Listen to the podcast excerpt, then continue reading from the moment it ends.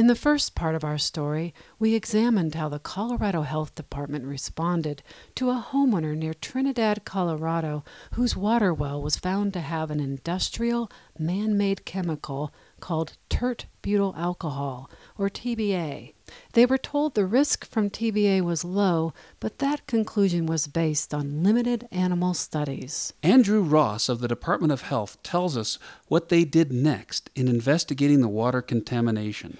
Second thing we did besides looking at the toxicology was to attempt to figure out the source. On its face, tert butyl alcohol is a man made industrial chemical. The only industry in western Las Animas County is coal bed methane drilling. So that's what we looked at. Um, Pioneer Natural Resources is the predominant CBM producer in this area. There are two others, um, but in the area where we found tert butyl alcohol, it's Pioneer. Um, they have been very helpful. They have given us everything that they have. Everything they had includes telling the state health department about chemicals they use in drilling. According to Ross, a chemical commonly used in fracking that breaks down into TBA is called tert butyl hydrogen peroxide. Well, Pioneer says that they have never used tert butyl alcohol, tert butyl hydrogen peroxide in their fracking fluids.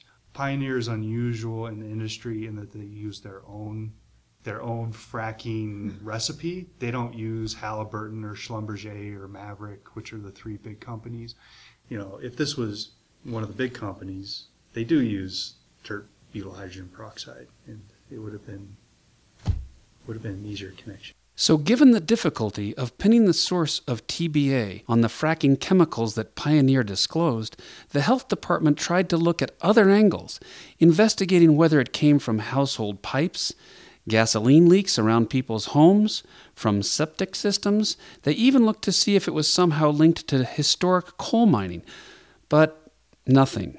And at this point, we don't have a definitive smoking gun type uh, source. And so that's where we're at, and it's a mystery. Many homeowners don't think this is all that mysterious. One in five wells tested have TBA, and according to the health department, a limited number of wells were tested outside of oil and gas drilling areas, and those did not show TBA. So, one homeowner has little trouble connecting the dots. Unfortunately, these things are all operated by people. Joel Nelson lives about six miles as the crow flies from John and Marilyn Dolores. He's a retired environmental engineer and geologist who spent the first eight years of his career working in oil and gas. He too has TBA in his water. He bought his property knowing full well that the area had lots of drilling. He even has a well on his land and gets royalties from it. He's not opposed to oil and gas development because he knows it can be done right. Uh, completing a well is kind of like baking a cake you know, and you got all these ingredients that go in. The, the pipe has to go in. You have to mix up cement. The cement has to be, or the concrete has to be mixed just right.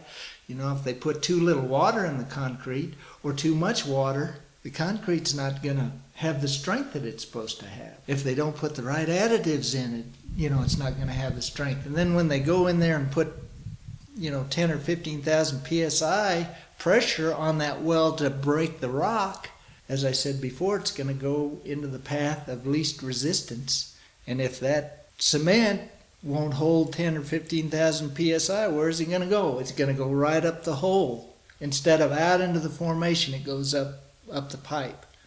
And then it can go into the groundwater. In other words, in the opinion of this homeowner, the only explanation for TBA being in his water is driller error. But Joel Nelson would be the first to say that proving drillers, either Pioneer or previous operators, contaminated his drinking water would be tough, and he and fellow residents are frustrated that the onus is on them to do so. But as Ross himself will also tell you, whether TBA is a health risk is not as much an issue as how did this man made chemical get there. Until that answer is known, Joel's not drinking his water nor giving it to his three dogs.